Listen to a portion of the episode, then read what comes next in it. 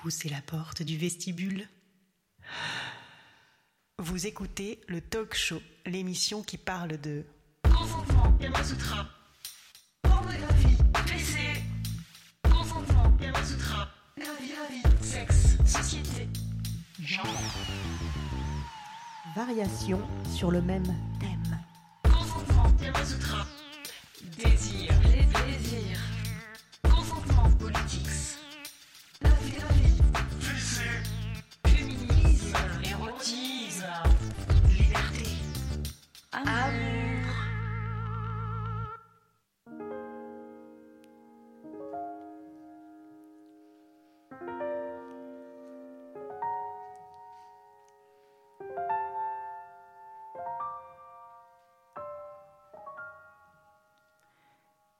était une fois une belle et jeune princesse dont les cheveux changeaient de couleur avec les saisons.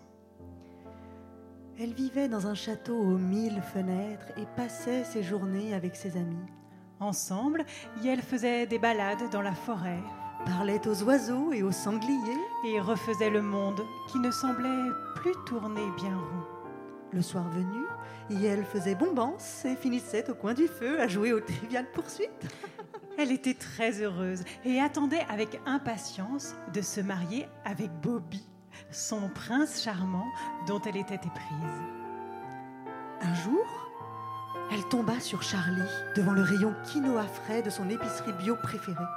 Ce fut une rencontre étincelante. Leurs regards n'arrivaient pas à se détourner l'un de l'autre. Leur cœur battait la chamade. Et les oiseaux de la forêt se mirent à chanter avec les sangliers. Ce qui était inédit. En rentrant au château, Excitée comme une puce de lit, elle raconta instantanément cette fabuleuse rencontre à Bobby. ils discutèrent toute la Et nuit. firent un peu l'amour aussi. Bobby était très content pour elle. Ils se marièrent, eurent beaucoup d'amoureux et d'amoureuses, et vécurent heureux.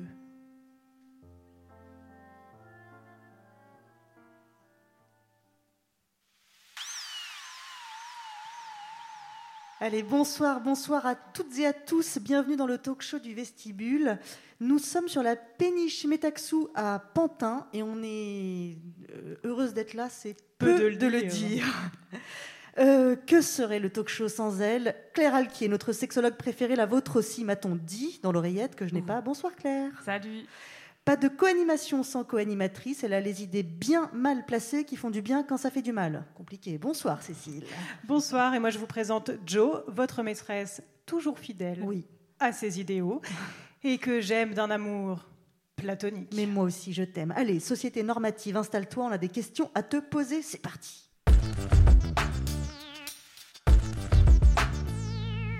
Donc ce soir, nous parlons de couple, de trouble, de quadruple, nous parlons d'amour, nous parlons de polyamour, nous parlons d'unions au pluriel, d'exclusivité, de sexualité, de jalousie aussi peut-être. Bref, nous questionnons le couple dit traditionnel avec notre invitée, la journaliste Meta Chiteya, co-autrice avec le dramaturge et psychanalyste Joseph Agostini de Avez-vous le sens de l'amour sur les chemins d'une intelligence amoureuse aux éditions en volume.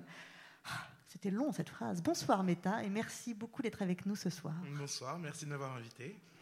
Et on est aussi avec vous, chers auditeurs RIS, et n'hésitez pas à poser vos questions, à commenter en commentaire, en- à commenter en commentaire. Elle est très bien cette phrase. Ouais, très très bien. Du Facebook Live. Euh, Il y a Mathilde là-bas euh, qui nous transmettra tout ça, et puis euh, nos invités, nous-mêmes, nous pourrons répondre à vos interrogations. Peut-être. Voilà, allez, on, on rentre dans le vif du sujet. Et le vif du sujet n'est peut-être pas celui qu'on croit. On a tout le temps envie de parler de cul d'abord, de cul d'abord. Mais en fait, dans ce livre, Méta, euh, avant de parler même, avant de parler de cul et avant même de parler de couple, vous questionnez beaucoup l'amour. Vous, parce que vous êtes deux, mais euh, euh, on est ok de se tutoyer. On est complètement OK de se tutoyer. oui. Mais donc, avec ton co-auteur, vous questionnez beaucoup l'amour, euh, presque comme préambule après se demander à quoi, doit- à quoi doit- peut ressembler euh, le couple. C'est- une grande réflexion, qu'est-ce que vachement difficile. euh, donc, je pense que sur n'importe quel plateau de télé euh, ou studio radio, on commencerait par cette phrase précisément. J'ai une question toute bête à vous poser. Qu'est-ce que l'amour, Euh, fait, ce qui est intéressant dans le bouquin, c'est qu'effectivement, on commence par aborder l'amour.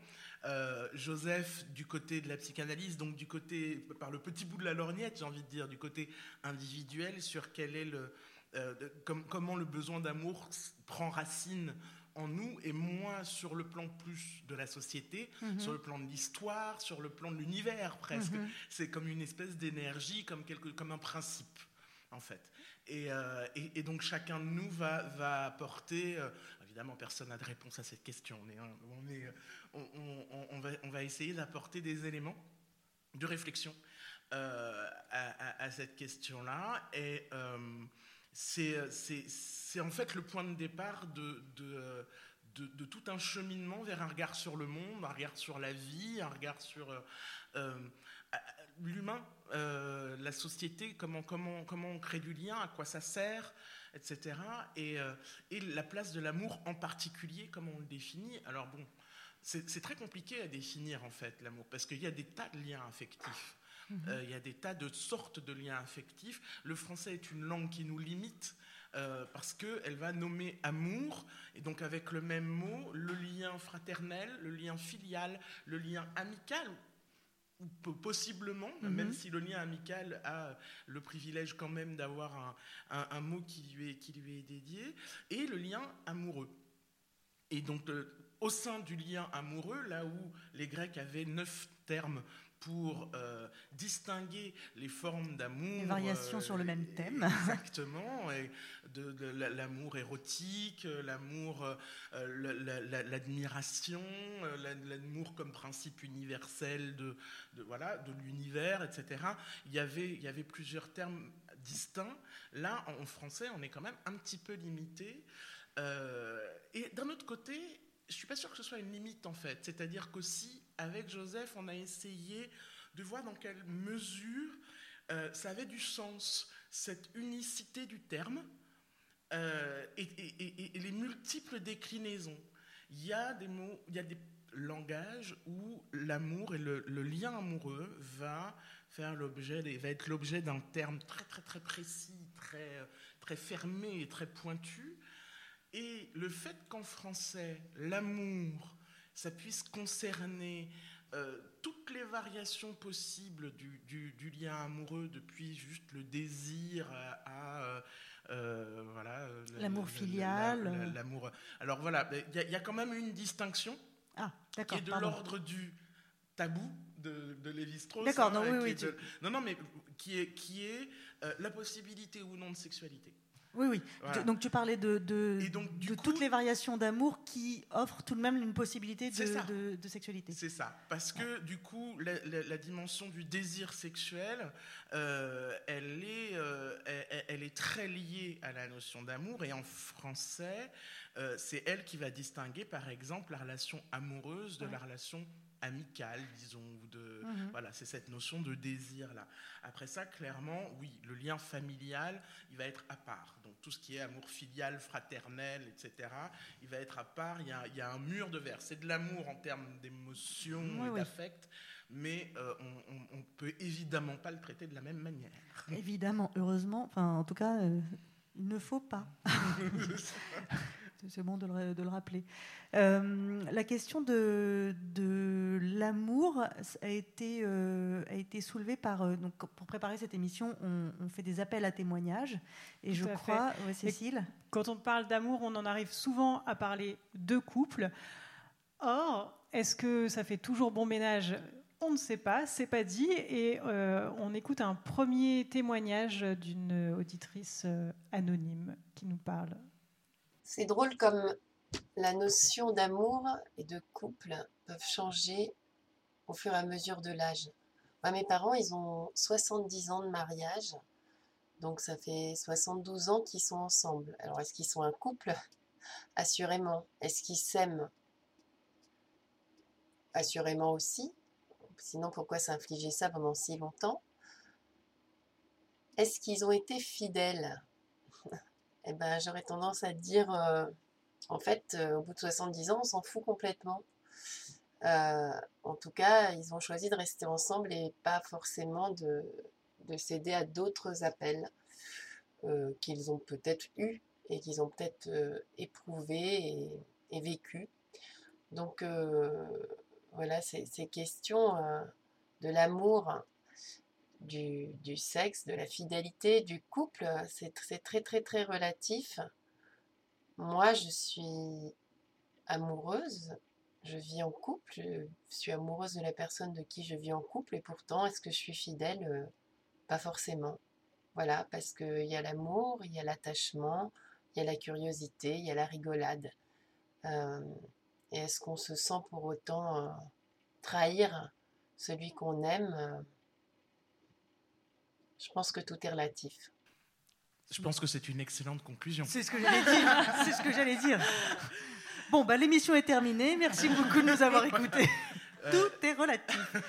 Le couple et l'amour font-ils bon ménage, Meta? Alors en fait, euh, on parle de plusieurs choses. L'amour, euh, ça peut être soit une émotion, c'est-à-dire quelque chose qu'on ressent sur le moment, soit un sentiment, c'est-à-dire une émotion qui s'étire dans le temps. Euh, le couple, c'est une relation. C'est pas la même chose. Donc, euh, c'est le couple, c'est une relation qui peut être euh, fondée sur l'amour ou pas. Euh, Il y a des tas de couples aujourd'hui encore, et puis en- en- dans l'ancien, enfin dans d'anciens temps, qui étaient tout à fait légitimes et pérennes et fondés sur tout à fait autre chose que l'amour. Le couple, ça peut être l'intérêt, ça peut être tout un tas de choses qui n'ont rien à voir avec l'amour. Donc, en fin de compte, moi je dirais que l'association de l'amour et du couple, et même le, fait de considérer l'amour comme le fondement du couple, c'est une, notion qui est relativement récente en fait, hein, qui, date plutôt, je dirais, du, deuxième tiers du XXe siècle, euh, grosso modo. Euh, avant ça, euh, c'est, c'est le- le- la liaison est très loin d'être évidente quand même. hein. donc euh, on est plutôt, et notamment là, au 19e siècle, on est plutôt dans l'amour romantique où justement l'amour, la définition de l'amour ne doit surtout pas s'inscrire dans le couple. Ouais. Franchement, vous imaginez Werther dans un couple, mais quelle horreur Mon Dieu et, et quand, on, quand on regarde, je sais pas, l'histoire de Georges Sand et Frédéric Chopin, le couple a tué leur amour. Complètement. Alors que si on regarde la même Georges Sand avec Alfred de Musset, l'amour a tué leur couple. Et donc c'est des, notions qui sont complètement, euh, qui, qui sont complètement distinguables. hein. On n'est pas. Est-ce qu'on les a un peu, euh, un peu trop imbriqués euh, Claire, est-ce que euh, en... Attention, question. Est-ce que dans ton, dans ton cabinet, euh, alors évidemment on vient te consulter pour des sujets de sexualité puisque tu es sexologue, mais est-ce que, euh, est-ce que rapidement les questions d'amour euh, Bien sûr.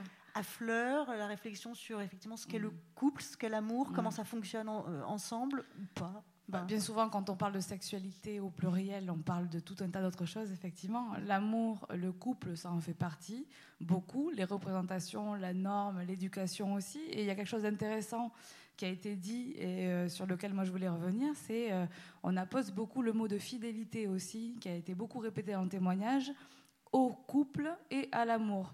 Euh, déjà, je pense que c'est important et moi je bosse vachement là-dessus sur qu'est-ce qu'on entend par fidélité, de quoi est-ce qu'on parle. On parle d'exclusivité sexuelle, on parle de fidélité dans les sentiments, dans l'engagement et dans la construction peut-être d'un projet à deux, à plus, peu importe le nom après qu'on lui donne. Euh, ce que je pense être assez important finalement, c'est que les protagonistes de l'histoire soient à peu près d'accord sur la signification des termes qu'ils emploient. Et donc avec cette notion de euh, couple, qu'est-ce que ça veut dire? Amour, qu'est-ce que ça veut dire? Qu'est-ce que ça implique? Peut-être comme engagement réciproque, euh, comme engagement individuel aussi. Et euh, qu'est-ce qu'on attend de l'autre? Et ça, si on arrive déjà à le, à le poser, à l'évoquer, et pour le coup, c'est ce qu'on essaye de faire dans un cabinet, parfois quand on vient consulter, notamment à deux, ben, on arrive peut-être à avancer sur une voie un peu plus commune. hmm. Je ne sais pas si ça Si, si. Si, euh. si, ça, ça est clair. Oui, c'est si. Je, vais donner la, la voix à une, une autre euh, personne qui a témoigné pour nous, qui s'appelle Vanessa, parce que je trouve que ça rejoint un peu euh, ce que tu viens de dire, Claire. Euh, donc elle dit euh, qu'elle a 35 ans, qu'elle a été en couple mono-exclusif pendant 11 ans, séparée depuis 6 ans. J'ai vite expérimenté le, le libertinage et depuis quelques mois j'ai découvert et je m'ouvre au polyamour. Actuellement j'entretiens des relations multiples avec le consentement de tous. C'est une diète encore en exploration dans laquelle j'essaye de rédiger mes marques et de définir mes besoins. Est-ce que cette exploration, elle est possible une fois qu'on a vécu la, la déli- la désillusion du grand amour qu'on nous, qu'on nous promet euh, dans toutes les romances, euh, est-ce qu'il faut avoir vécu euh, une relation traditionnelle pour pouvoir euh, s'ouvrir à autre chose? Euh, alors, bah, de- non. c'est pas indispensable. Écoutez, c'est difficile de répondre en un mot, mais je dirais non. Voilà. Mais c'est pas indispensable. Je Moi, m'en me doutais bien. Toujours, toute ma vie, vraiment toute ma vie, sentie euh, complètement étrangère à cette notion étrange d'exclusivité euh, affective. Ça, mais vraiment, enfin, je, je regardais les gens vivre, hein, je, je, je- constatais bien qu'il devait se passer un truc, mais alors ça m'échappait complètement. Et est-ce que tu te sentais anormal, bizarre? Est-ce que ça te, est-ce que, est-ce que c'était douloureux pour toi de- Alors pour tout vous dire, c'est les autres qui me semblaient. D'accord. parce, que, parce que ça me paraît, ça me paraissait être en dépit de toute logique. Mhm. C'est-à-dire qu'on est quand même, alors à l'époque, moi je suis une, vieille femme, hein, donc, euh, donc dans les années 80, on était un petit milliard de moins qu'aujourd'hui, Mhm. Euh, mais on était 6 milliards d'humains sur cette planète. Et d'une part, ça me, paraissait, ça me paraissait, mais je vous dis ça, j'avais 12-13 ans, Ouais. statistiquement hautement improbable qu'il n'y ait qu'une seule personne pour moi euh, et qui, me- qui me corresponde, qui me convienne sur cette planète. Deuxièmement, non seulement c'était statistiquement improbable, mais j'espérais très sérieusement que ce n'était pas le cas, parce que sinon j'étais quand même dans la mouise. Euh, Oui, parce que après statistiquement, il était très très compliqué de tomber sur cette on personne. d'accord. S'il y avait une chance sur 6 milliards, mais encore, parce qu'encore faut-il qu'elle existe, quoi. hein, Ouais. parce que dans ces proportions-là, voilà. Et, euh, et puis après ça, euh, le, le fait que. Qu'est-ce qu'on fait de tous les autres, quoi? Hmm. Enfin, Je veux dire, si. Euh, on doit passer une partie de sa vie à chercher en quête, hein, c'est vraiment ça, c'est arthurien comme histoire, quoi. C'est vraiment en quête de, de son âme sœur, mon Dieu. Euh, et, et- et- et donc ça veut dire que voilà, alors bon, moi ma, ma technique c'était, euh, Hum, toi je, je me pose, Hum, tu es une jolie petite fleur, tu as bon goût, miam miam, mais tu n'es pas mon âme sœur. Au revoir. Je- voilà. Alors, moi je goûtais toutes les fleurs. Hein, des qu'on fois appelle je passe à butiner, côté quoi. de- voilà. Ah ouais, ouais, complètement. Non, bah tant qu'à faire, autant Ah quand oui. même qu'il y ait des avantages à l'histoire. Et et puis, une fois qu'on l'a trouvé, l'âme sœur, on fait quoi? On, s'installe dans une grotte avec, et puis ça y est, euh, ah, j'ai trouvé mon âme sœur, il n'y a plus qu'un seul humain dans la vie qui m'intéresse, et oh, mon Dieu, mais quel ennui, quoi. Enfin, c'est une horreur, c'est vraiment. Il n'y a, vraiment rien qui me faisait rêver, moi, là-dedans. Mais vraiment rien. Alors Donc, du coup, le Je me la suis infligée quand même. hein. Oui. C'est-à-dire que je me suis quand même dit, à un moment, non mais écoute, il doit y avoir un truc, bah oui, il doit y avoir un truc qui m'échappe, un truc que j'ai pas là. Donc à 17 ans, je me suis mise à la colle avec un gars, euh, machin, on est resté trois ans ensemble. Et alors c'était l'enfer, parce que quand il est parti, j'avais l'impression qu'on m'amputait. Mm. J'avais l'impression qu'on m'arrachait un morceau donc il y a quand même eu une désillusion. euh, Mais que je me suis infligée oui, oui. volontairement. Oui, oui. je suis folle. Et voilà. on Est-ce qu'il faut vraiment une désillusion? Euh, Peut-être pas. En revanche, il faut une déconstruction, certainement. Euh, pas forcément dans la douleur, mais il y, a une- y y a déconstruction qui manifestement pour toi a été assez euh, intuitive. Mais euh, oui, euh, Claire ça- Oui, non, je pense que c'est un exemple précieux parce qu'aussi il est assez rare peut-être ou parce que tu as pu le vivre pleinement, mais euh, moi, je, suis- je reste convaincue, euh, aujourd'hui en tout cas, que oui, il faut déconstruire pas mal d'idées reçues, que Mhm. oui, il faut déconstruire ce qu'on nous a transmis, l'héritage qu'on se trimballe, euh, non seulement éducatif de nos parents, euh, la famille euh, et puis notre petit vécu, Mhm. mais aussi l'héritage euh, séculaire qu'on se trimballe de euh, normes de couple à deux avec des L'héritage culturel Mm. très fort. Enfin, tout, tout- tout le cinéma, et bah, j'exagère un peu, mais beaucoup d'histoires de Mm. films dans le cinéma sont basés sur la rencontre de l'âme sœur. Ouais. Oui, mais d'un autre côté, ce qui est très curieux, c'est que, alors que quand on en parle autour de soi, on a vraiment l'impression de quelque chose de, gravé dans le marbre. hein, c'est quand même très très fort. Et les gens ont des défenses très très fortes à l'évocation de, de modèles alternatifs. Mais en même temps, non seulement c'est relativement récent, toute cette histoire d'âme sœur et de couple d'âme sœur et de rencontrer une personne qu'on aime jusqu'à la fin de ses jours et tutti quanti, mais euh, c'est quand même un des sujets qui a fait l'objet du plus de modifications culturelles dans l'histoire. Mm. Je veux dire, la, la culture amoureuse, la fa- le lien amoureux et la, et la construction du couple, de la famille, etc., etc., depuis l'Antiquité, euh, on, a, on a remodelé ça dans tous les sens pour y trouver euh, le meilleur sens, le sens le plus productif selon les besoins, soit productif en termes d'enfants, soit économiquement, soit Mhm. peu importe. Là, par exemple, on est, dans une, on est en train d'entrer dans une époque de surpopulation. De, il, y a, il y a toute une partie de la population qui commence à lorgner un peu sur la décroissance économique, etc., etc. Et donc tout ça, ça pose aussi, tout ça c'est imbriqué hein, dans la question, et ça pose aussi des questions passionnantes de, ok, maintenant, comment le lien va s'adapter à tout, tout le reste de la, de la mutation de l'univers? Et là, moi, je pense que le lien amoureux protéiforme qui va aussi construire des, des logements qui vont, qui- s'accorder à cette nouvelle projection dans le temps, dans l'espace, euh, la, la- la coparentalité, on y est là, ça, ça commence tout ça. Euh, donc la, coparentalité, le fait d'avoir comme ça, des, de pouvoir par exemple imaginer des, des- des logements en, en nid d'abeilles, vous voyez, ou des Mhm. choses comme ça.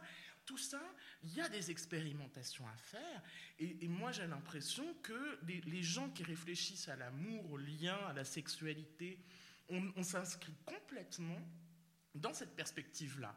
Et, et- et dans une perspective qui est dans un continuum historique, pour le coup, euh, totalement euh, clair. Cohérent, limpide. finalement, ouais, c'est ça. Le polyamour n'est pas tant une structure qu'une éthique relationnelle. Il est défini canoniquement comme la possibilité de vivre simultanément plusieurs relations amoureuses éthiques et consensuelles. Il ne s'agit pas de polygamie ni de libertinage. Ce n'est pas un mode de fonctionnement de couple. C'est une éthique, une philosophie personnelle qui structure tous les liens affectifs. Je- Je, Absolument. je te cite. bah, J'espère bien que tu es d'accord avec toi. Je suis d'accord avec moi-même, absolument. Euh, en quoi le euh, voilà. Alors en quoi le polyamour n'est ni de la polygamie ni du libertinage ni une euh, forme d'adultère euh, qui ne dit pas son nom euh, en quoi ça le différencie? Alors, euh, bah, déjà, je précise que c'est une éthique personnelle. Alors, c'est différent de la polygamie. Le la polygamie, c'est une question administrative, euh, institutionnelle. Mhm. La polygamie, c'est plusieurs liens, plusieurs unions. Donc, ça veut dire plusieurs mariages, en gros. hein. Donc là, il y a vraiment une dimension verticale euh, de la reconnaissance de l'union par euh, euh, quelques groupes euh, sociétals que ce soit.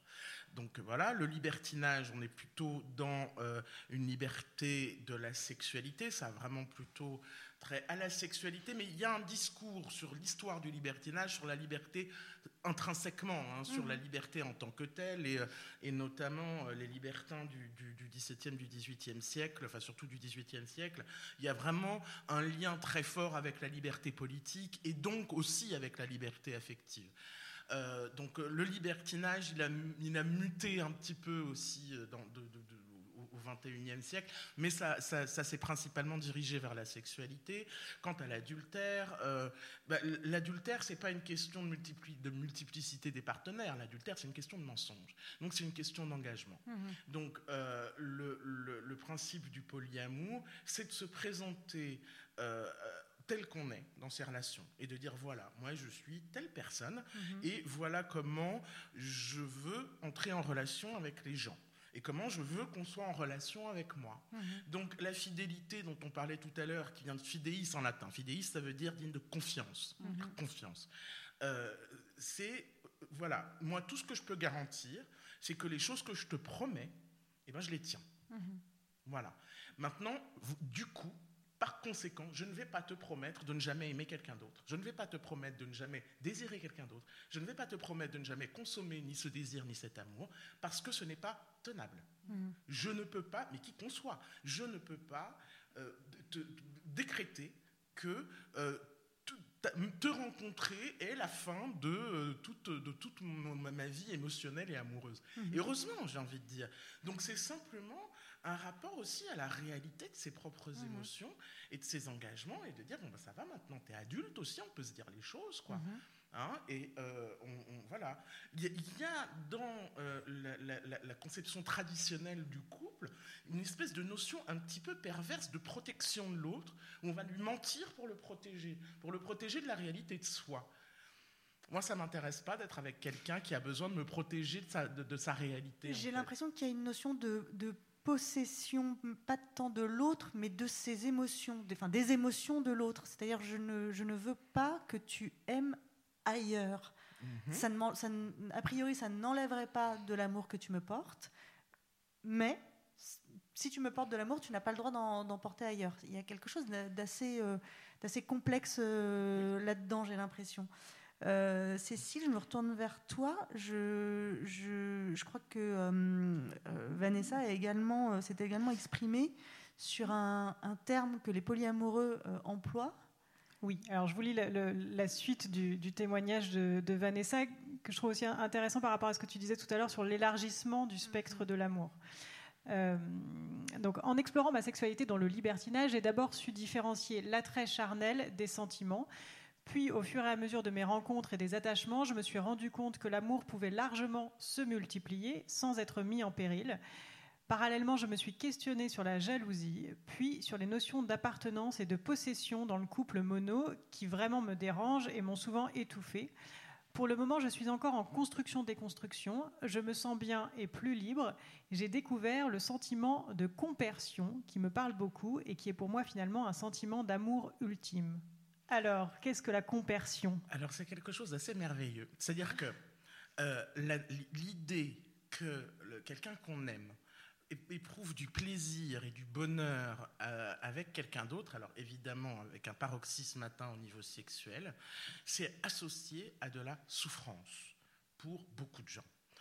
Et euh, la compersion, c'est par exemple, alors je vais vous l'illustrer, vous allez comprendre tout de suite.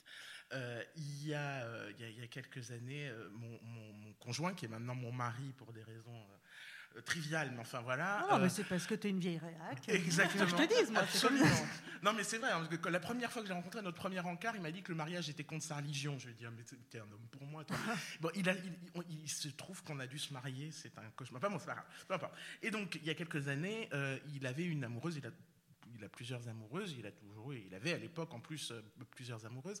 Il avait une amoureuse qui est une amie qui m'est très très chère et, euh, que j'adore vraiment. Et. euh, et, je savais qu'ils étaient. Moi, je travaillais jusqu'à minuit, une heure du matin, et je savais qu'elle était à la maison, et voilà. Et, c'était amusant parce que ma collègue avec qui je bossais m'avait dit mais, mais ça te fait rien de savoir que là, il est en train de s'envoyer en l'air avec quelqu'un qui prend du plaisir avec quelqu'un d'autre? Et j'ai dit putain, mais bien sûr que ça me fait quelque chose, ça me fait plaisir. Et c'était vraiment, hein, c'était vraiment l'émotion que. Et, et en fait, en rentrant chez moi, je faisais tellement gaffe à surtout pas faire de bruit pour deux raisons. D'abord parce que je savais que comme il y a quand même euh, ça peut être un peu délicat. Quoi. Il y a quelqu'un qui entre dans la maison pendant Ouais, ouais. qu'on est en train de s'envoyer Ouais. en l'air, c'est un peu compliqué, ça peut interrompre le truc, ça peut leur casser le truc, donc je voulais pas qu'ils m'entendent pour pas les déranger. Et, euh, et alors ça, c'était la version un peu honorable. Et l'autre version, c'est aussi que je suis allée m'asseoir comme petite souris sur le canapé. Et, euh, et, et- et- l'orgasme de cette amie, euh, donc, euh, cette jeune femme que j'adore, m'était un délice à entendre. Allez, mais vraiment, c'était. Je l'entendais jouir avec une, un, un- un- un plaisir, un bonheur. Et je crois qu'il n'y a, que- il y a que quand on est poli qu'on peut connaître ça. Est-ce qu'ils savaient que tu, que, tu, que tu pouvais écouter? Oui, je savais que je rentrais à la maison. Bah, J'espère pour eux qu'ils n'avaient pas l'œil sur la Parce que c'est un petit peu, c'est du coup c'est un peu une relation à trois, un petit peu. Bah, disons que j'existe dans la relation. Voilà, tu elle- existais elle- dans la bah relation, oui, ouais. puisque j'ha- j'habitais avec lui, on avait un enfant ensemble, Mm. et puis elle, elle, elle venait, donc on avait chacun notre chambre à l'époque, et puis elle, elle venait, enfin, on recevait chacun nos Mhm. amoureux et nos amoureuses dans, dans nos chambres respectives. Donc oui, il y avait un lien, mais c'était pas indispensable. C'est-à-dire que si, il se trouve que c'était une amie à moi avant de, enfin, on s'était Mhm. rencontrés elle et moi avant Mhm. euh, le début de leur relation. Mais euh, en théorie, euh, puis en pratique d'ailleurs, euh, si c'était quelqu'un avec qui je m'entendais pas spécialement, euh, la, la relation pouvait tout à fait se, se- se- se dérouler ailleurs, en fait. Est-ce que je peux poser une question? Vas-y, je t'en prie, Claire. Est-ce que du coup, tu penses que la compersion, c'est quelque chose qui s'apprend, qui peut s'apprendre Euh, je pense que c'est quelque chose qui se développe. Hmm. en fait. C'est-à-dire que, est-ce que ça s'approche? Je pense que ça va avec tout un, tout un, un ensemble de choses, de réflexions sur la place de l'autre dans sa propre vie. Puis sur la le- sienne aussi, et, parce que c'est ça et qui sur est sa compliqué. place dans la vie de l'autre, Ouais. absolument. Parce que oui, euh, évidemment que euh, euh, si je, peut-être en tout cas que si j'avais pas été fondamentalement convaincu de l'amour de mon amoureux, euh, je- comment dire, ce qui est terrible, c'est la concurrence, c'est la rivalité, c'est l'impression qu'il y a une compétition entre deux amours. Mais il avait ce talent de... se- de, de- Tu te de- sentais aimé, euh, quoi Absolument. quoi qu'il arrive. Mais dans le livre, tu dis beaucoup que c'est un, c'est un gros travail sur, euh, sur soi, enfin euh, beaucoup. C'est pas, euh, tu, tu ne décris pas une espèce d'orgie euh, sans fin, euh, euh, une vie de. euh, De stupre et de luxure. non mais voilà, et c'est trop cool. euh, venez dans notre vie, c'est Mhm. vraiment, c'est vraiment trop cool, c'est hyper simple. Mais même et une on c'est beaucoup de boulot, et on s'en fout de tout. Non, mais voilà, ça répond un, un peu à, à ta question, Claire. C'est un travail sur soi. Donc, Ouais. euh, de, est-ce qu'on devient polyamoureux ou est-ce qu'on est poly... Toi, tu as, manifestement, tu l'étais. mais est-ce qu'on on le devient? Je pense qu'on peut le devenir. Enfin, je pense que c'est. euh, Je pense qu'on peut, on peut faire un chemin qui nous mène là. Euh, je pense que c'est comme tout, c'est comme toutes les, les- le- tout ce qui relève de l'éthique. Euh, c'est quelque chose. euh, Il y, a- il y a- il y a des gens qui très tôt dans la vie vont, vont- vont dire ah ouais non mais alors par exemple qui, a- qui ont menti une fois dans leur vie, qui ont qui, qui ont subi des, des- des échecs et des, et des conséquences cuisantes suite à un mensonge et du coup disent jamais plus Jamais plus. quoi qu'il arrive, je dirai la vérité. Voilà, il y a des gens très tôt, ça va leur, euh, ça va les marquer. On va tous être marqués et on va tous se construire au niveau éthique, au niveau moral. On va tous grandir sur une structure morale. Voilà. Ben moi, il y a ça qui est entré très très tôt dans ma structure morale.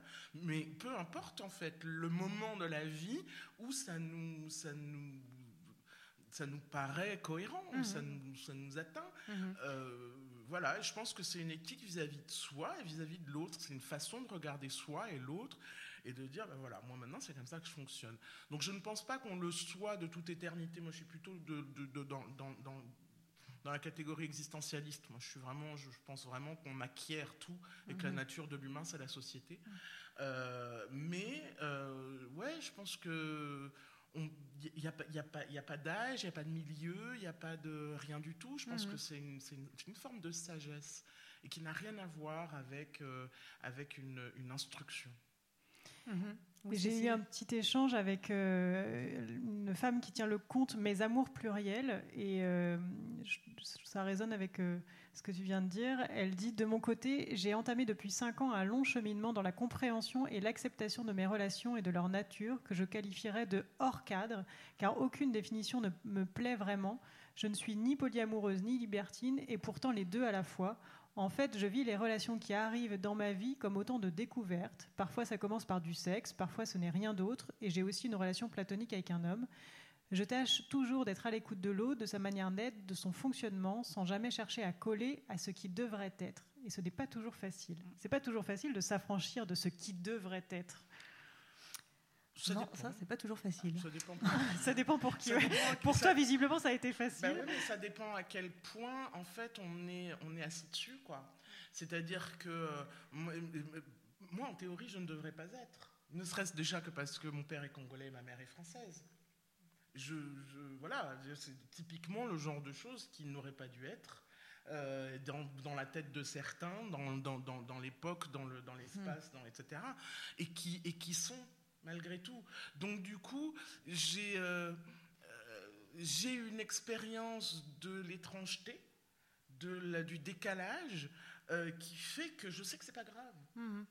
Donc moi, ça n'a jamais pesé très fort en fait hein, euh, sur, sur moi. Et je me serais, par contre, je, je, me- je me reconnais tout à fait dans ce qu'elle dit, c'est-à-dire que moi, bon, je, me- je me présente comme polyamoureuse, en tout cas, je, me, je, me- je présente ce terme-là parce que euh, c'est un mot qui va faire référence à une philosophie, enfin qui est déjà polysémique, donc c'est compliqué, mais euh, euh, par exemple, typiquement, euh, enfin bon, euh, ça fait quand même un bout de temps entre le Covid et tout le bazar là, quand même un bout de temps que j'ai pas eu. euh, c'est, c'est- c'est- Ah, toi pas non Las plus.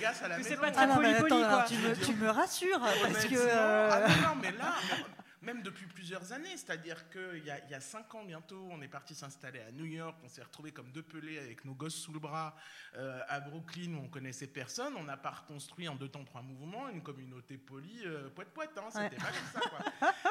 Donc voilà, on est revenus, nos amis, nos amours avaient continué leur vie. Alors il y en a qui sont qui sont restés dans nos vies et puis. Ça tourne, ça tourne énormément dans la vie des Mhm. gens. hein. Mhm. Donc voilà, surtout dans le milieu poli, je vous raconte même pas, c'est une endogamie là-dedans au bout d'un moment, ça commence à être un peu compliqué. Et puis voilà, nous, on a deux gosses, quoi. On a deux gosses, du boulot. Enfin, je veux dire, les, les journées ne font que 35 heures. Ah ouais. Donc, vachement de temps. Mais non, mais Ça bien prend sûr. du temps. Donc là, nous, ça fait 4 ans. En vrai, on vit Que le soir, on est crevé, quoi. Mais bien sûr. Mais oui. Mais bien sûr. Et puis en fait, et même le confinement, ça nous a donné l'occasion de passer, parce que là, en plus, ils bossent à la maison, on est H24 ensemble. Et on se supporte. On s'aime encore. Alors Pas ça, mal, alors pas ça mal. c'est beau. Ça c'est beau. Mais ça, c'est l'effet des enfants, ça. Il faut, faut avoir un ennemi commun. Je vous propose de euh, faire une pause sur cette phrase euh, fondamentale, car c'est l'heure du live. C'est l'heure du live. Et alors, ce soir, on accueille, attention, elle arrive, la chanteuse Gatika, qui est venue accompagnée de Clara Noll, qui se lève, bassiste, percussionniste, choriste. Bah oui, elles savent tout faire, ces femmes-là. Euh, si je vois plus ce que j'ai écrit, euh, vous êtes vache de m'éteindre la lumière. Alors, euh, Gatika, c'est un peu mon petit ange gardien de l'amour à moi, parce que c'est quand même grâce à elle que j'ai rencontré celui qui partage ma vie actuellement. Oui, c'est le petit moment confidence. C'est vrai. Euh, je suis la qui- marraine de ce couple. Elle est la marraine de mon couple, euh, qui peut-être durera longtemps parce qu'en fait je suis quand même hyper tradie. Euh, et c'était une raison quand même largement suffisante pour l'accueillir ce soir sur cette émission consacrée à l'amour. Et donc, en dehors de son activité d'agence matrimoniale et de bureau des cœurs brisés, euh, Gatika chante. Et vous l'avez peut-être déjà entendu, connu avec le 26 Pinel ou avec le quartet buccal. Et de son Chili natal, elle nous a rapporté eh bien le feu et la glace, ouais, rien que ça. Des, des, des- des chansons d'amour, de la poésie, des chansons en espagnol, en français, un charango, mais qui n'est pas là ce soir. Une voix de l'humour. Et on va l'écouter avec Il lui disait. Chanson de polyamour d'ailleurs.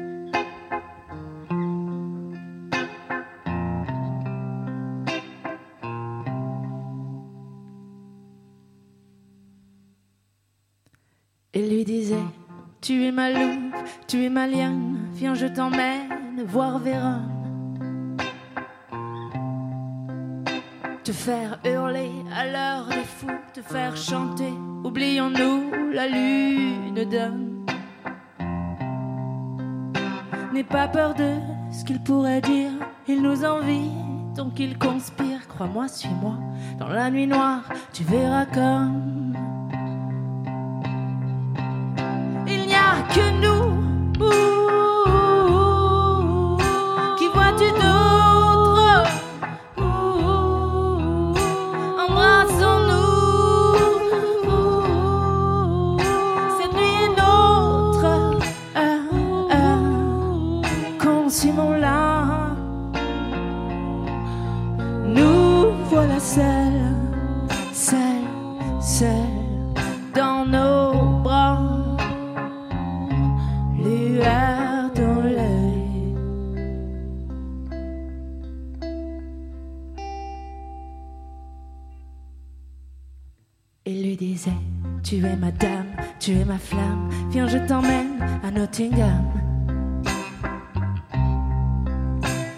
tu es plus belle encore au milieu d'un autre décor, d'une autre train.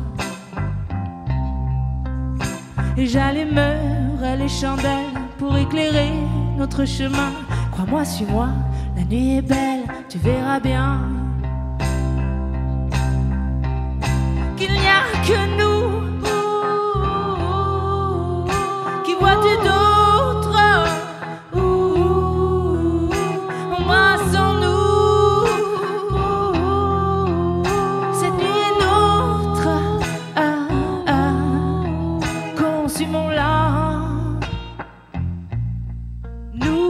Nous voilà seuls,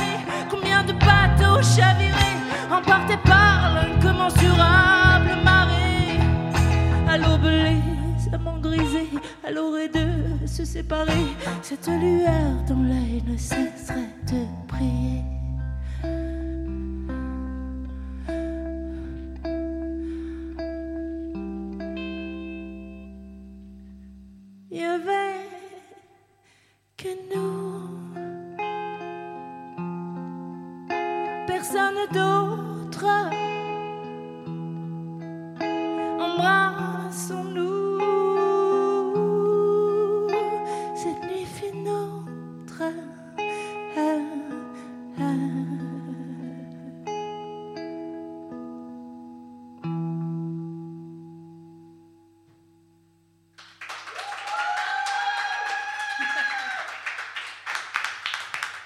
Ça fait du bien. Ah bah c'est exactement ce que j'allais dire, ça fait du bien. Bien à nous. Pourvu que ça revienne vite. Et elle revient à la fin de l'émission avec un autre morceau, donc Ouais. euh, ne partez pas. Parce que quand Merci bon, euh, infiniment, Gatika. Merci beaucoup.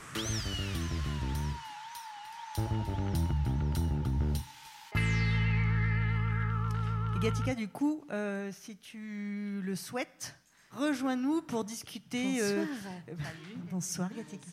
Pour discuter couple traditionnel. Est-ce que, est-ce que toi, tu questionnes les, les codes du couple traditionnel? Tout à fait, j'ai beaucoup questionné les questions du couple traditionnel. Quelles sont tes réponses? Eh Non, bien, mais pourquoi, pourquoi c'est si important en fait de questionner les, les- les- les codes du couple traditionnel? Pour toi, par exemple, Ben, pour, pour, pour plusieurs raisons. Déjà, parce qu'il y a la notion de. Moi, j'ai beaucoup de mal, par exemple, avec les couples qui ont euh, des adresses mail communes, euh, des trucs où tout d'un coup, ils n'ont plus de vie à eux, tout devient un couple Mhm. et on n'a plus d'individualité. Il y y a ce truc-là. Et puis après, parce que comme plein de personnes, euh, à un moment donné, on se demande mais est-ce que je vais pouvoir aimer une seule personne toute ma vie? Est-ce que j'ai le droit d'aller d'aimer d'autres personnes, etc. Mhm. Et à un moment donné de ma vie, moi, j'ai, tout misé sur le polyamour. C'est-à-dire, je me suis dit, mais c'est ça la vraie vérité, etc. Mhm.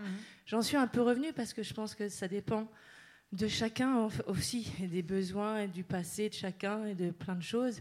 J'ai lu à ce moment-là ce livre La salope éthique, que tu dois bien sûr euh, connaître, que d'ailleurs je n'ai même pas fini, parce que ça m'a paru très contractuel, justement. Il y avait un truc dans ce livre-là, je- j'ai plus Ouais. l'auteur de, de ce livre, mais Euh, euh, alors en fait, euh, il y a deux, il y a deux autrices. deux autrices, oui. et c'est notamment, enfin, le, le Ethical Slut hein, dans- en Mm. VO, c'est complètement ancré dans la culture du contrat BDSM. Et elles, elles sont toutes les deux dans des relations qui ont en plus des dimensions BDSM très fortes et donc la, la notion notam- notamment du contrat DS, euh, domination-soumission. Et donc c'est un univers très particulier. Tu t'es trompé de chemin. du. Non, non, non, mais ah, non, non, alors c'est juste, c'est pas. Non, c'est non, mais je le- l'ai pas lu dans ce c'est sens-là du C'est tout. pas l'objet du bouquin, Ouais, ouais. mais c'est simplement, faut, faut contextualiser un petit peu. Et donc, c'est euh, le milieu quand même euh, queer, queer BDSM californien des années euh, 90. Enfin, je veux Oui, c'est les années 90. clairs. Alors, C'est donc, sûr. donc, comme tu n'es euh, ni californienne, ni dans les années 90, Ouais. euh, je ne questionne pas ton, ta queer attitude. Effectivement, peut-être que c'était compliqué de. Non, mais moi, Non, non. les personnes qui me l'ont recommandé, c'est des personnes qui se sont lancées vraiment dans le polyamour et qui m'ont dit c'est une, une piste qui peut aider pour Et cela. euh, qu'est-ce qui t'a manqué, toi, dans le polyamour? Alors, j'ai pas. euh, T'es pas obligé de répondre. J'ai hein. pas tout à fait. Non, moi, ce qui m'a. En fait, le truc, c'est qu'à la lecture de ce livre, Ouais. en effet, il y avait un côté où c'est un contrat, de nouveau, un contrat avec d'autant plus Est-ce qu'on de peut personnes. sortir de ça, justement? Est-ce qu'on peut sortir d'une forme de contrat dans les Je relations? pense, moi, quand, euh, quand je t'entends Méta parler, je me dis, waouh, euh, là, oui, d'accord, là, ça donne envie. J'ai discuté avec des personnes qui vivent ça très bien et pas vraiment d'une façon contractuelle, mais d'une façon beaucoup plus libre. Euh, en, fait, euh, en fait, je crois que c'est le rapport aussi à l'exclusivité, surtout que ça Mhm. questionne. Et euh, il y a, dans, dans, le- dans la il y a un grand chapitre sur la jalousie, comment gérer ça, puisque c'est quand même ça le plus difficile, je pense, dans euh, l'aspect le plus difficile dans, dans le polyamour, je pense. euh, À gérer Oui, pour euh, Meta? Euh, alors non, moi je dirais pas que c'est le plus difficile, mais en apparence, oui. J'imagine que quand on y entre au départ, euh, c'est quelque chose de compliqué euh, à appréhender parce que, parce que finalement, euh, la, jalousie, c'est là que se cristallisent nos peurs, nos peurs enfantines, nos peurs les plus, les plus irrationnelles. La jalousie, c'est le monstre sous notre lit. Mais en pratique, ce qui est vraiment difficile à gérer, c'est plutôt soi-même l'équilibre quand on doit donner de l'attention à plusieurs personnes, et il faut être extrêmement vigilant à la façon dont on se comporte avec tous ces gens. C'est-à-dire qu'il faut être extrêmement vigilant à ne pas installer des rivalités, à, être attentif aux besoins et- et à l'écoute de chacun et chacune, être vraiment... Voilà, et puis à l'écoute de soi aussi, et être capable de dire au moment où c'est nécessaire, voilà, là je peux, jusque-là, mais après, au-delà, je ne peux pas. Et donc je, je suis limité, essayons de, essayons de trouver comment dans mes limites je peux t'apporter des choses. C'est un exercice quotidien de communication, d'introspection, d'écoute de l'autre, etc. C'est ça qui est difficile. Et une fois qu'on fait ça, je vous garantis que la jalousie, mais franchement, mais, c'est pour ça, la plupart des polyamoureux, quand on leur dit, mais alors la jalousie, ils disent, Non, c'est vrai que j'ai tendance à dire polyamour, polyemmerde. Dans ce sens-là, parce que c'est- ah, Claire ah, mais c'est vertigineux. Ouais, moi j'ai- j'ai envie de revenir sur le terme contrat. Moi je pense au contraire qu'il faut des contrats pour pouvoir. euh, alors après, on s'entend peut-être sur la qualification de ce qu'on entend par contrat, mais que justement pour pouvoir être à jour de ce qu'on éprouve, être au courant et vraiment en relation avec ce qui se passe en face pour ne pas peut-être blesser. Alors après, un contrat, il peut être souple, il peut être mobile, il se réajuste, mais moi je suis assez convaincue euh, qu'il faut pouvoir échanger sur quand même les termes de dans quoi on est pour pouvoir exister dans une relation euh, libre, polyamoureuse ou quelle qu'elle soit. Au départ, évidemment. Enfin, je veux dire, quand on commence quelque chose, évidemment. Moi, ça fait 12 ans que je suis avec mon mari, j'aime autant vous dire que le contrat, bon, à part le mariage, oui, il y a le contrat de mariage quand même. Euh, mais voilà. Mais le contrat pourrait évoluer. le- Oui, Le bougé. euh, il, se trouve, il se trouve que euh, vous êtes euh, toujours à peu près raccord sur les grandes lignes de, Ouais. de ce qui compte pour vous, mais ça, ça- Alors, ça vous pourrait- n'êtes pas à l'abri de- d'une évolution. d'un- d'un- Bon, on n'est pas à l'abri d'une ça peut vous évolution tomber de dessus. la Je suis désolée, je veux pas faire ma Cassandre, hein, mais On n'est pas à l'abri d'une évolution de la forme que prend notre relation, mais justement, notre contrat, c'est d'épouser ensemble toutes les formes que pourrait prendre notre relation. ça, Et donc, c'est- du ça, coup, un contrat, bah, le euh, contrat, il va pas changer, c'est un beau contrat et c'est un contrat extrêmement ambitieux. Et est-ce qu'il ne faut pas être super bien dans ses baskets, en fait? Parce qu'il y a tout le rapport aussi à l'insécurité. La jalousie, ça naît souvent aussi d'une insécurité euh, affective.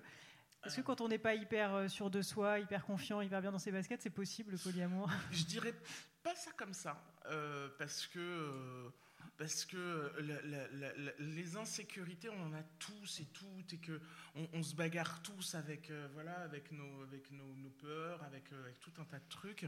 Non, je pense que au bout d'un certain temps, euh, avec, euh, avec, euh, avec un peu d'expérience dans la vie, on est toutes, ben, on est toutes des femmes de plus de 30 ans, euh, voilà, donc... euh, Non. Excusez-moi. Euh, non, pas du, pas du tout. Pardon. Non, non. Mais un pas. maxima culpa. pa- Pardon. non, alors moi, j'ai- j'ai j'ai 41 ans et j'assume et j'adore oui. avoir 41 ans. Et franchement, je, je, je- à part de rigoler sur les coquetteries, etc., mais, mais franchement, si on me proposait de revivre aujourd'hui mes 20 ans, mais je fuis. Ah Quoi, non, mais pareil. surtout pas. Pareil, no way, Donc, jamais de la euh, vie. surtout aujourd'hui. Le- le- mesdames, je, je- je suis, je suis désolée, je vous interromps parce que je suis en, en panique totale. Il me reste encore 150 000 questions et, et- et- et- et c'est- et c'est genre la fin de l'émission. Euh, quasi. Mais Bah non. ouais, mais si, quasi. C'est va ça. falloir quel faire un terrible volet jeu. 2. Hein. On va être obligé de faire un volet 2. On va, on va être. C'est ça, c'est ça. Oh, je, je- avant de lancer vraiment la toute fin, je voulais qu'on parle effectivement de la notion de famille, du concept de faire famille, de, de- de ce que ça pouvait signifier une fois qu'on avait posé la question du couple. Donc effectivement, ce sera certainement un volet 2. J'ai une toute dernière question. Est-ce que euh, cette éthique que tu appelles le polyamour, mais qui pourrait, euh, qui pourrait avoir plein d'autres noms, mais qui est- je crois qu'on a très bien compris qu'il s'agit d'une- éthique personnelle, d'une manière de penser la relation euh, à l'autre, et du coup la relation amoureuse, la relation sexuelle, la relation érotique, la relation de désir à l'autre et aux autres, est-ce que tu dirais que c'est une forme de militantisme? Est-ce que tu dirais que c'est une forme de féminisme? Est-ce que c'est politique? Est-ce que, est -ce que ça a cette dimension-là aussi selon toi? Ça a cette dimension-là d'abord. Dans mon cas, Ouais. d'abord. C'est-à-dire que c'est un manifeste, une profession de foi, de liberté individuelle, profonde, et c'est quelque chose qui est, à mon avis, euh, au, au cœur de tous ces militantismes-là, c'est de s'affranchir des déterminismes, de s'affranchir des pressions sociales. Voilà, moi je suis une grosse meuf noire et j'emmerde tout le monde. J'aime qui je veux, je baise qui je veux. Et non, mais vraiment, ça, ça part de là.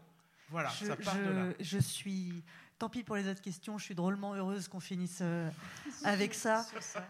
C'est la fin de cette émission. Et on finit toujours avec un, un tour de table euh, pour euh, proposer des conseils culturels, si possible autour du sujet, pour poursuivre un petit peu la réflexion. Alors, euh, d'abord nos invités. Gatika, toi, tu avais une page Wikipédia. non, non, je, plaisante. Est-ce que tu as un conseil Oui, ben on en parlera du coup après euh, en buvant au déco au bar. Incroyable cette, phrase.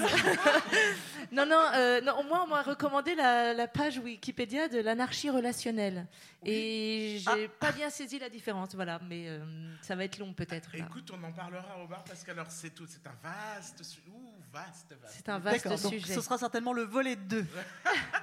Meta, est-ce que tu as un conseil culturel euh, sur le sujet Un, ou, ou- un- un conseil culturel sur le sujet, oui, toute l'œuvre de Françoise Saint-Père, euh, notre papesse à nous, euh, qui est, voilà, il y a, y a de- de- tout, tout ce que, tout ce que vous avez besoin d'apprendre, et notamment évidemment le, le guide des amours pluriels. Mais j'ai une petite préférence pour aimer plusieurs hommes, parce que justement, elle parle, elle parle en tant que femme. Super. Merci. Plouf, plouf, Claire. Bonsoir. Alors, moi j'ai fait ma petite fiche de lecture. Je voulais vous parler euh, du petit livre de Stéphane Rose qui s'appelle En finir avec le couple, qui est un essai libre à la gloire du sentiment amoureux. Euh, je trouve que c'est assez euh, enrichissant et intéressant à lire et j'aimerais vous citer juste une petite phrase qui résume assez bien le bouquin. Qui, il, il nous dit, Stéphane, je ne suis ni polyamoureux, ni aromantique, ni demisexuel. Je suis juste un humain qui essaie de vivre en conformité avec ce qu'il est. Voilà. Je pense que c'est bien aimé. c'est li- c'est l'idée maîtresse. Merci beaucoup. Cécile, toi, la culture, t'en fous. Non, moi je conseillerais le nouveau podcast de Victoire Toyon, Le cœur sur la table, qui parle de ça, de comment on se construit, comment on aime, euh, qui est effectivement un acte politique, puisque l'intime est politique.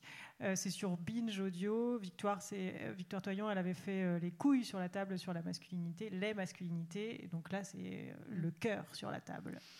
Super. Et moi, euh, qui suis euh, clairement euh, la moins intellectuelle de la bande, je vous propose une série. voilà. Les feux de l'amour. C'est vrai, ça aurait pu. Quelle bonne idée. C'est ça, les feux de l'amour. alors bon, commencez, zappez la première saison, allez directement.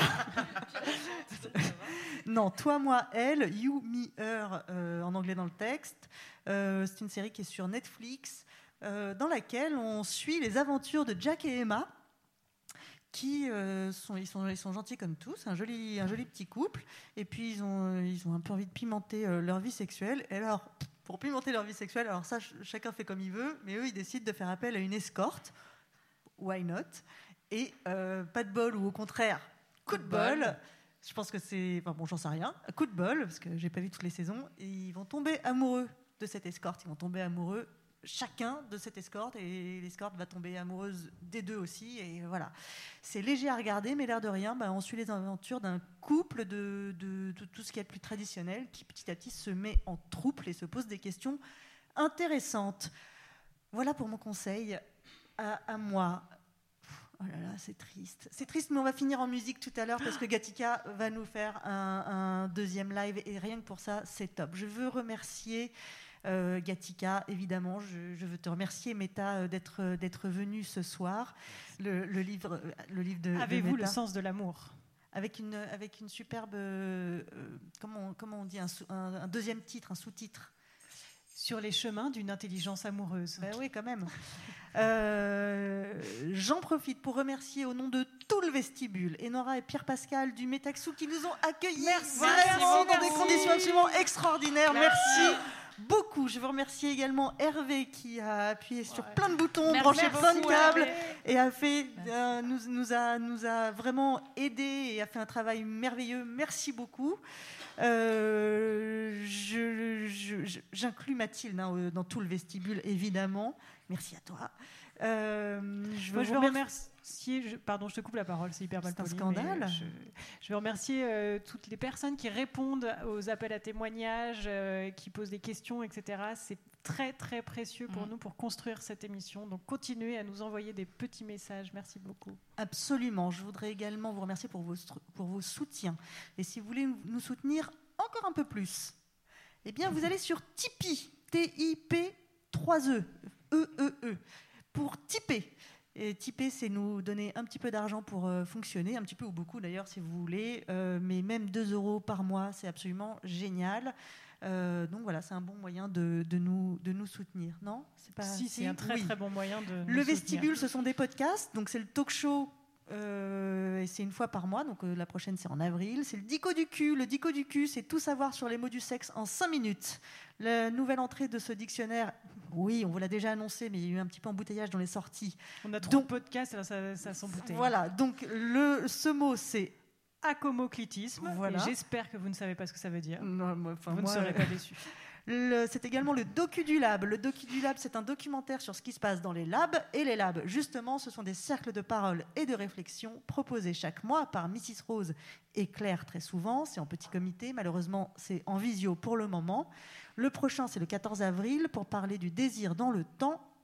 Inscrivez-vous sans, sans en perdre du temps. C'était bien. hein, de- Ouais, Oh là, voilà. bravo. Suivez-nous sur Facebook, sur Insta, sur les plateformes de podcast. Venez au lab. Si le projet vous excite, frappez à la porte du vestibule. Il fait bon, il fait chaud. Il y a des chamallows. On termine en chanson. Salut à tous. Et merci à vous, au fait, pour l'invitation. J'en profite pour dédier ce morceau à une amie donc polyamoureuse, celle qui m'avait recommandé cette lecture, qui avait donc deux amoureux et qui a vu euh, lors du premier confinement euh, déjà partir ces deux amoureux quasiment en même temps, ce qu'on appelle la polydéception amoureuse. Ce qui ne me donne pas très très envie, je dois le dire.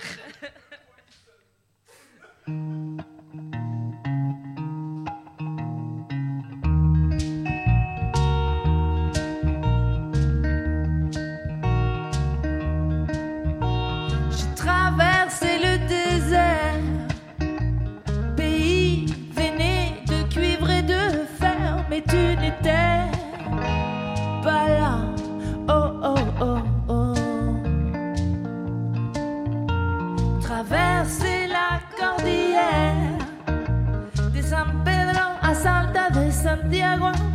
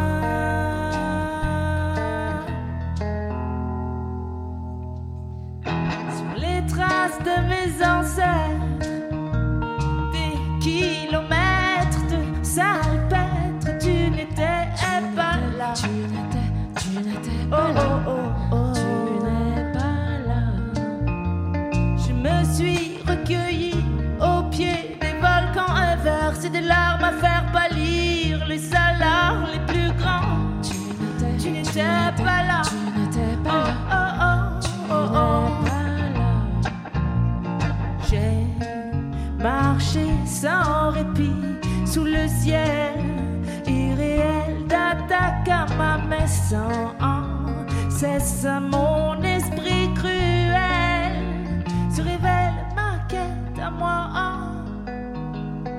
Tu n'es pas là. Oh, à quoi sert d'être ici? Si c'est seul, si toi tu n'es pas là, pas là pour voir ça. À quoi sert d'être ici? Si c'est seul, si toi, mon cher